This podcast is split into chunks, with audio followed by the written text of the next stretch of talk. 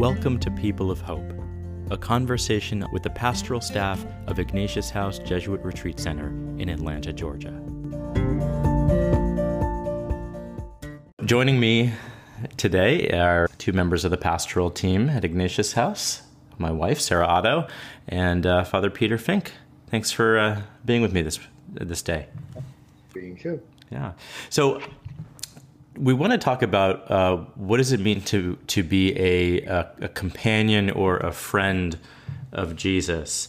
And, you know, Ignatius writes in the Spiritual Exercises, and this is probably one of the things that I think is most known in Ignatian circles, is that Ignatius says that we can speak to Jesus as one friend speaks to another.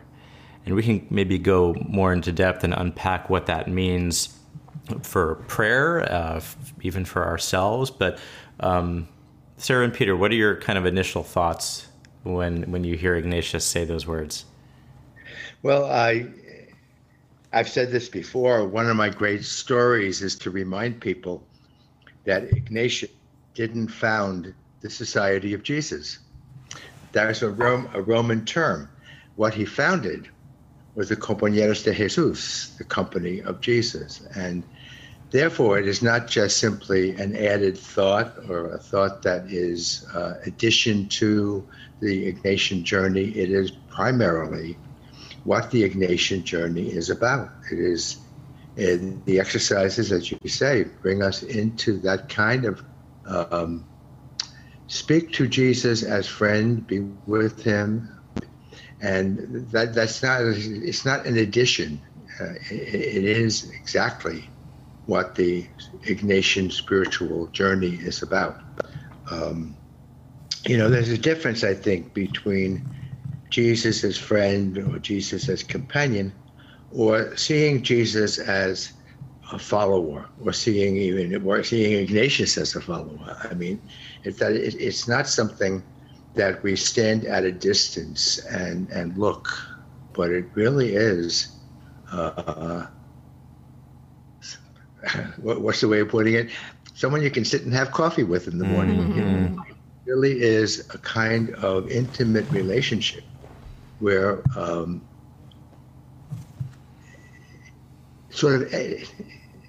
you're never alone. You're never alone. You are always in a constant and loving relationship with this one whom we call Jesus. Yeah, the thing that comes to mind for me, we have a toddler who is in daycare who often gets sent home with incident reports, and the language that the school uses for these incident reports is friend. So we'll get a report. Oscar was bit by a friend today, or Oscar pushed a friend today and that friend got mad, you know, and it maintains the confidentiality of these friends. And I roll my eyes initially and think, what kind of friend would bite my son? But the more I think about it in the spiritual sense of, like, Jesus befriended those who didn't like him, and he wanted to befriend them and reached out to those who, weren't accepted. And isn't that what friendship is about? That I can be my worst self with my friend, and I'm going to trust that they know that's not the whole of me.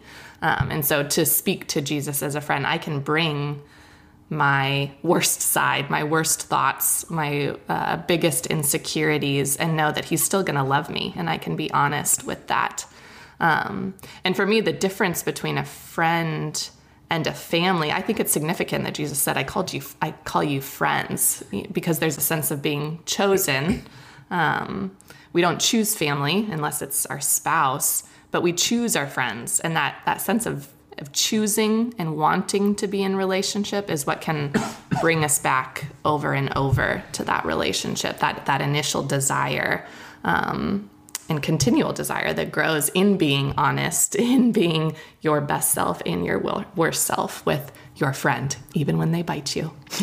Years ago, when I was a hospital chaplain, I remember suggesting to a patient, you know, or just sort of asking them about their image of God, and, you know, can you talk to Jesus as you would a friend, or talk to God as you would a friend?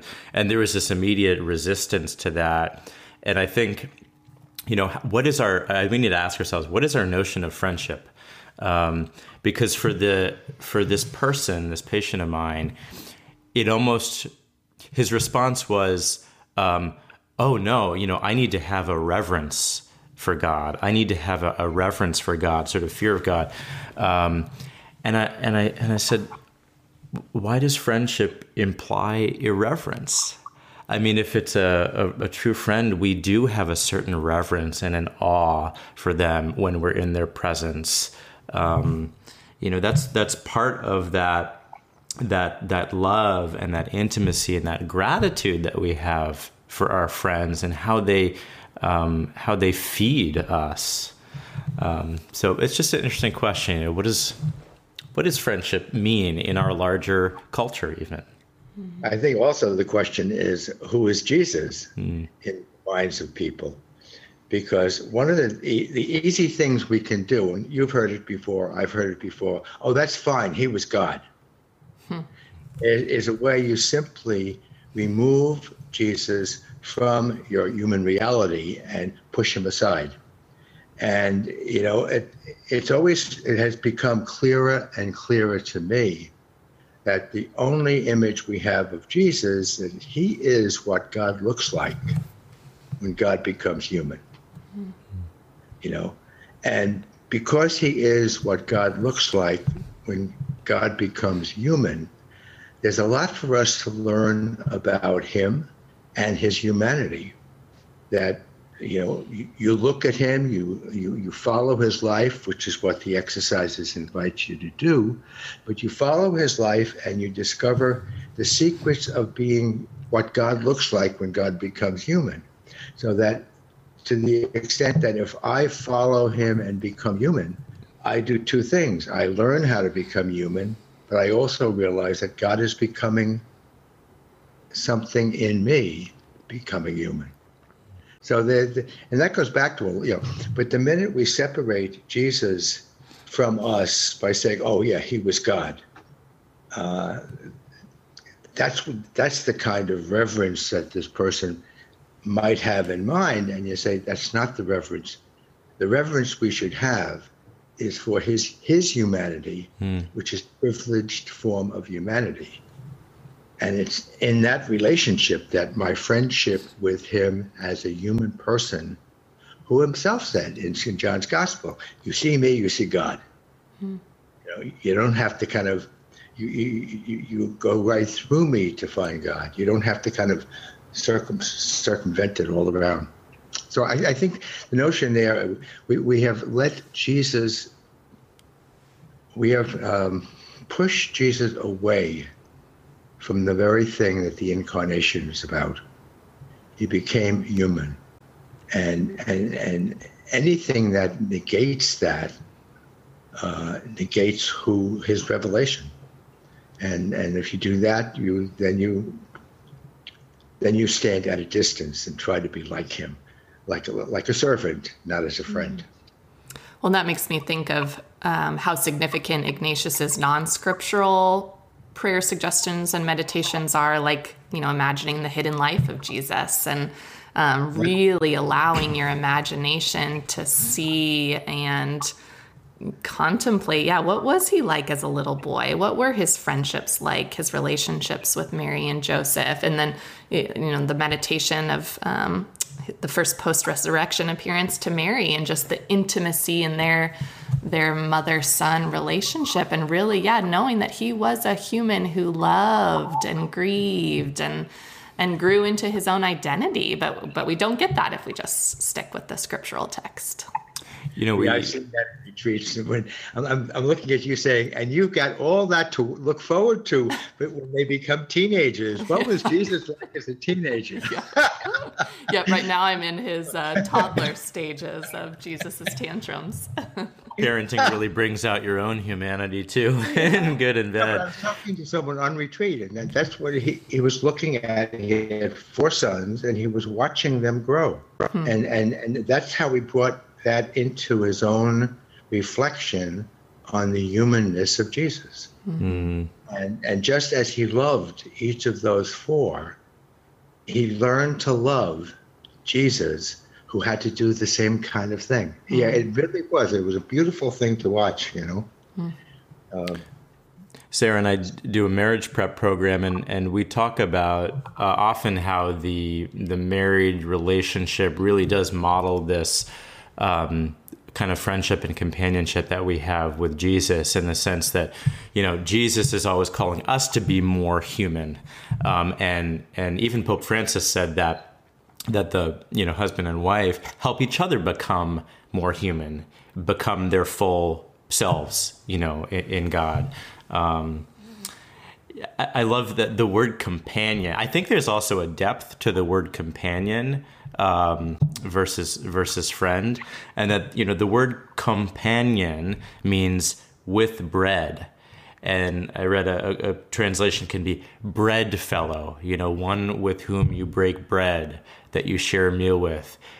It's this intimate moment of sharing, right? Because companions, they share everything with each other. They share their joys and their struggles and their hardships, and they do it together.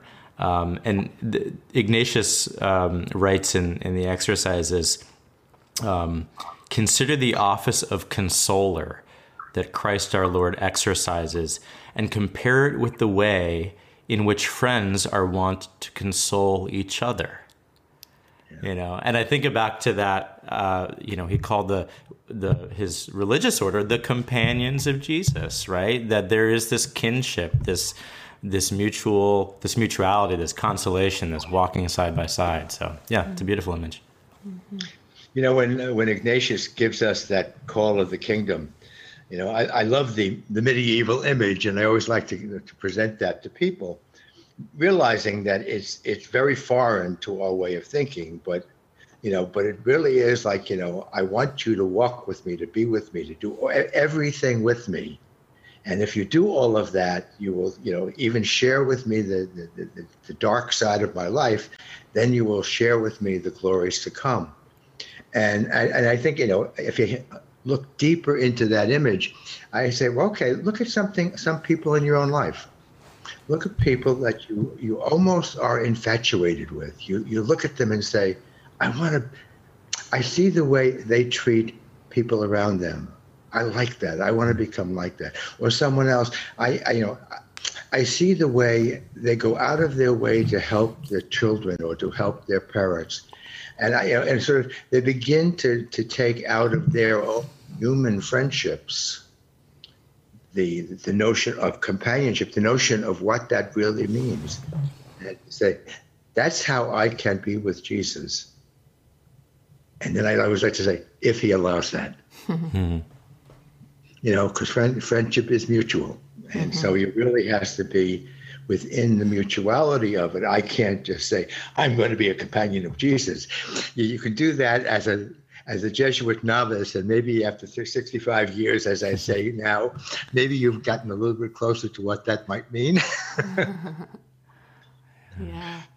Yeah, and again, that makes me think of the difference between family and friends. And family can be so complicated. It can be one-sided often. But yeah, that deep mutuality that has to come from friendship, that has to also be continually nurtured, again, which is why prayer is so important, that, that desire, that bond, you have to work at it. Family you can take for granted pretty easily, but friendship takes work, takes commitment. I remember a sign that Kathy Spornick up at our retreat house gave me. It's still hanging on my door, actually. It just said, a loyal friend is worth more than 1,000 relatives. How true. Because I remember describing some of the relatives in my own family to a fellow Jesuit who also had a similar sense, and he just smiled. He said, yep, I understand. It was sort of like, you know, this one doesn't like us. This one kind of loves, pushes everybody, you know, and it was right down the line. But a loyal friend is someone who, well, literally gives your life for the other. What is someone who gives your life for the other? You know, I think in marriage, yes, I think part of that commitment is I will give my life for you. I am giving my life for you. And I think within religious life, standing before Jesus in a celibate relationship, it is still, I give my life for you. And if that isn't in the picture, if it has that kind of but only, then you're not really entering into the deep level of companionship and friendship that you wish to be. Mm-hmm. Well, that makes me think of the Call of the King meditation that you mentioned earlier, that when you love someone and have deep respect and admiration for them, you're on board for things they're excited about. It's not necessarily that you have this great sense of personal call to mission right from the beginning or justice. But if my best friend is excited about something, I kind of trust that it's going to be awesome if she's into it. And so that Call of the King, you know Jesus, you trust him, you're excited about what he's excited, and hopefully your own sense of mission and justice and service comes. But that trust in the person is what leads you there first. I think about that, just our family vacations. Like I'm down to go with the flow wherever we go, cause I trust I'll have a good time. I'm with Andy, I'm with our kiddos. And so that relationship is so primary before any of the fruits that come from it. I was talking to someone the other day, he was talking about his wife and some of the career interests that she has, and he was recognizing her gifts, and they weren't the same as his gifts. He didn't necessarily share interest in the same way she did, but he was so excited for the possibilities for her to use her gifts well. And I just thought, like, that is a sign of that deep sharing of joy. Like Ignatius says, can you share, ask God for the grace to share in the joy of Jesus's joy? Not particularly, and I think the words it's not the joy of the resurrection, it's sharing in Jesus's joy of his own resurrection. You know, I've always liked that closing element of the exercises, which is to be able to see the world as Jesus sees it. Hmm. It really is. It's because, you know, we even when initially we talk about being with Jesus, you know, we have to learn about him and all that sort of thing. But finally, to be able to look at the world through his eyes, it's that same, you know, to say, okay, Jesus, what do you see in this mess? You know, you pick up the Atlanta Journal and Constitution, and you tell me what you see. You know, and shall we both weep together? I don't know, mm-hmm. But I think that's exactly, you know, that he looks at the world in a particular way, because not only is he the reason, ultimately, for creation, he is the guide for creation, and for creation to be restored in love to the Father. That's that wonderful thing in 1 Corinthians 15, where Jesus turns everything back in love, you know. But that to ask, what does he see in this world? And can I see that? I think that, to me, is the depth of companionship there too. I think that takes a lot of work, because we all are so different and are formed differently, and we see the world through very different lenses. You know, and I certainly can speak in a marriage where that mirror is really held up to you, where having that empathy to not only try your best to understand the other's feelings, to understand their point of view, it just takes a lot of work and conversation, because we do see the world very differently. But it's worth the work, you know, in that kind of friendship, that companionship. You know, there's another piece that's connected to this too. I you know, when I grew up, and I'm sure everybody still has this sense of, well, God doesn't change. And I've pondered that for many years, particularly when I've begun to use the language of friendship in our relationship with God, our relationship with Jesus, is that, in fact, if it's going to be mutual, God has to change. That any time a human person comes to be, God must change, because God has a new friend to deal with. Mm-hmm. And in dealing that new friendship, God has got to bring out of God's own self a love that is unique to that person, and to invite that person to return the unique love to God. And that's a very different way of understanding our relationship with God. But if we have God just simply, well, he doesn't change. He's like a politician who says, I love you all. That means nothing. But he loves individually, and the mutuality between God and every human person is really what that companionship is ultimately about.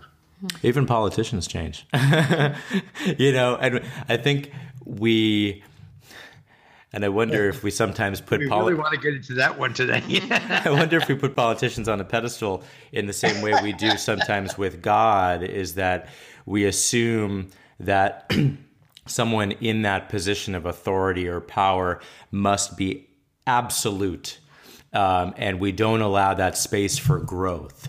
And what is, I mean, it's human to grow. It's human to evolve and to give God, who was human, that space to grow and to evolve and to deepen relationship. How can we speak about relationship with God if you don't speak about growth and evolution?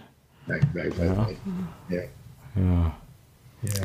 So Peter, 65 years a Jesuit, when did you feel like you felt a friendship with Jesus? Oh, there's no when. When makes it sound like, okay, I was nothing up to this point and everything after that. Mm-hmm. That's like any kind of, we tend to think that way of those special moments. I would just say it's an evolving reality. It's an evolving reality. Sometimes when I am with great deals of consolation and joy and everything else, and begin to kind of be grateful that that Jesus has been there through it all, and it's not just me, and those kind of things. But and the harder ones are times when it is not joyful. I always like to remind myself that we say Jesus is present in all things, and there's lots of things out there, and some of those things are not pleasant at all. And, how do you find God in them all? So, when I take some of the things that, in fact, were destructive of my life and through some kind of traumatic experience, whether it be smoking or alcohol or other things like that, where it began to become very much aware that things had to change in my life. I could still say this was all part of God's constant being with me, guiding me through that. Not there as raising a finger or yelling or being intimidating or whatever, but being there as a companion. And, so I think it's an ongoing, evolving awareness, and it's not yet finished. It's not yet finished. I love that thing in Paul when he says, well, should I go now, or do you still want me to work? Basically. And I think now he still wants me to work, at least today, and we'll see where it goes. But when you see that, I just say, in either case, it's in companionship with them. It's in conversation with them. Mm. And it's not something that I have to worry about, stress about. It's, so I think evolving would be the ongoing thing, if that makes sense. Yeah, that reminds me of some friends of ours that we often call upon to be a witness couple in our marriage prep program. And when asked, how many years have you been married? They answer, we got married this morning, and we'll get married again tomorrow. And just that daily commitment. And that's the same as what I was hearing you say about discipleship or friendship with Jesus, that, all right, he wants me to work today. We're going to do that today. Tomorrow we'll see what else is in store. But it's a daily return to that relationship and that friendship to see what's in store. Yeah, that really would be, if you say that to any friendship, I mean, and that from marriage. I mean, it would be nice to say that you are totally sacramentally married the day you say, I do, and that's just nonsense. you know, you become married day after day after day after day after day. And, you know, and there are so many things in human relationships and our relationships with Jesus that are always have a future. If it didn't have a future, there'd be no relationship. Yeah. You know, they have to have a future. Always a surprise, something that we didn't expect. That's what makes love and friendship and companionship what it is. It always has something new. So that, you know, when you turn 65 years marriage, and you will discover things that you haven't yet, that are still waiting for you, you know.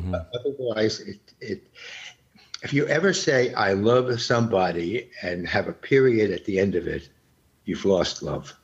You've lost companionship, you know.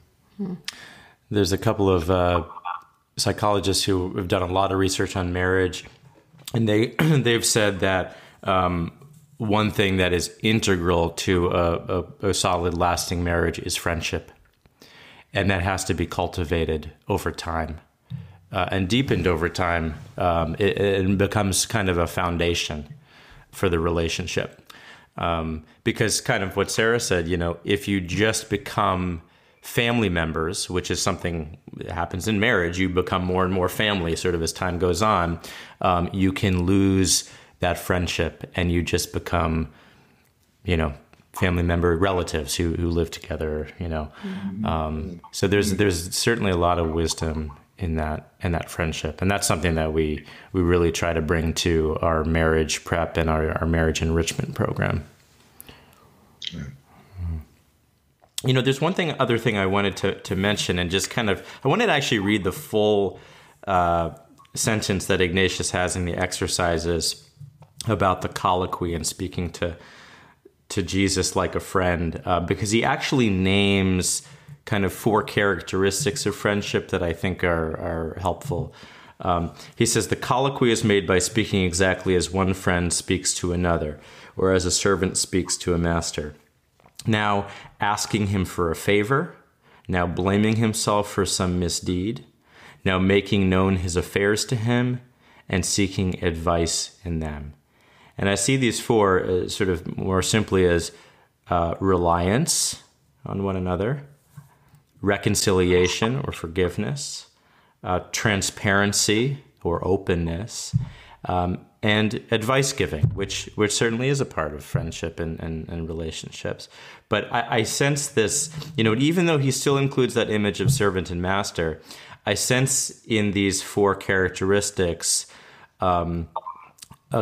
a really kind of an openness and mutuality and honesty that really comes out in the exercises, especially when, as you mentioned, Peter, when we reach the end with, you know, seeing through Jesus's eyes, co-laboring with him, walking side by side in this sort of shared mission of mutuality and vulnerability.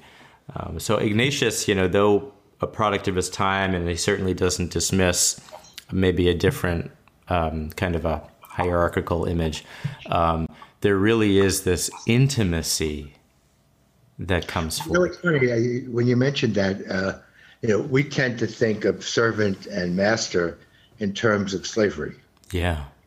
You know, when I hear that, I think of Don Quixote and Sancho. They were together. Yeah. That was a different kind of servant-master relationship, which I think is what Ignatius, in Ignatius's world, Don Quixote is what you have in mind. You don't have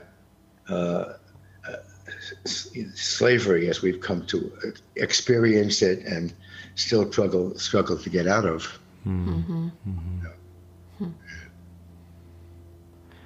Any final thoughts?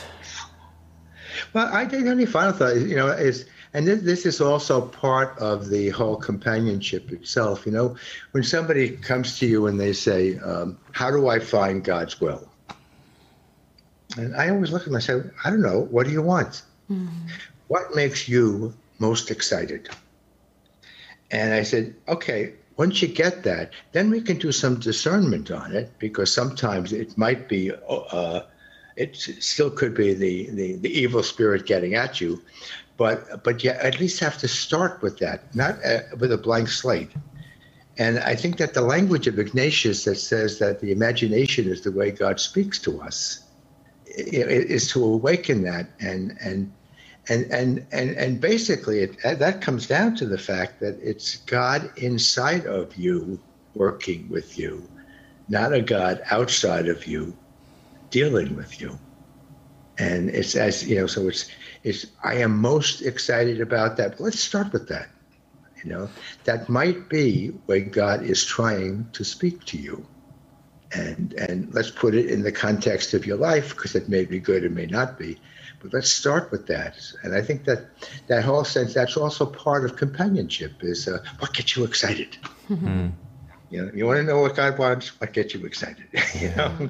Thank you both. Yeah, there's a lot of goodness to reflect on. Certainly a gift. And as this Ignatian year continues in these podcasts, we can continue to unpack some of these little gems of wisdom that come out of Ignatius's experience and prayer and the exercises. So thank you both. Thank you. Thank you. Thanks for listening. Learn more about Ignatius House by visiting us at IgnatiusHouse.org or following us on social media. And be sure to subscribe to this wherever you listen to podcasts. May the blessing of God be with you always.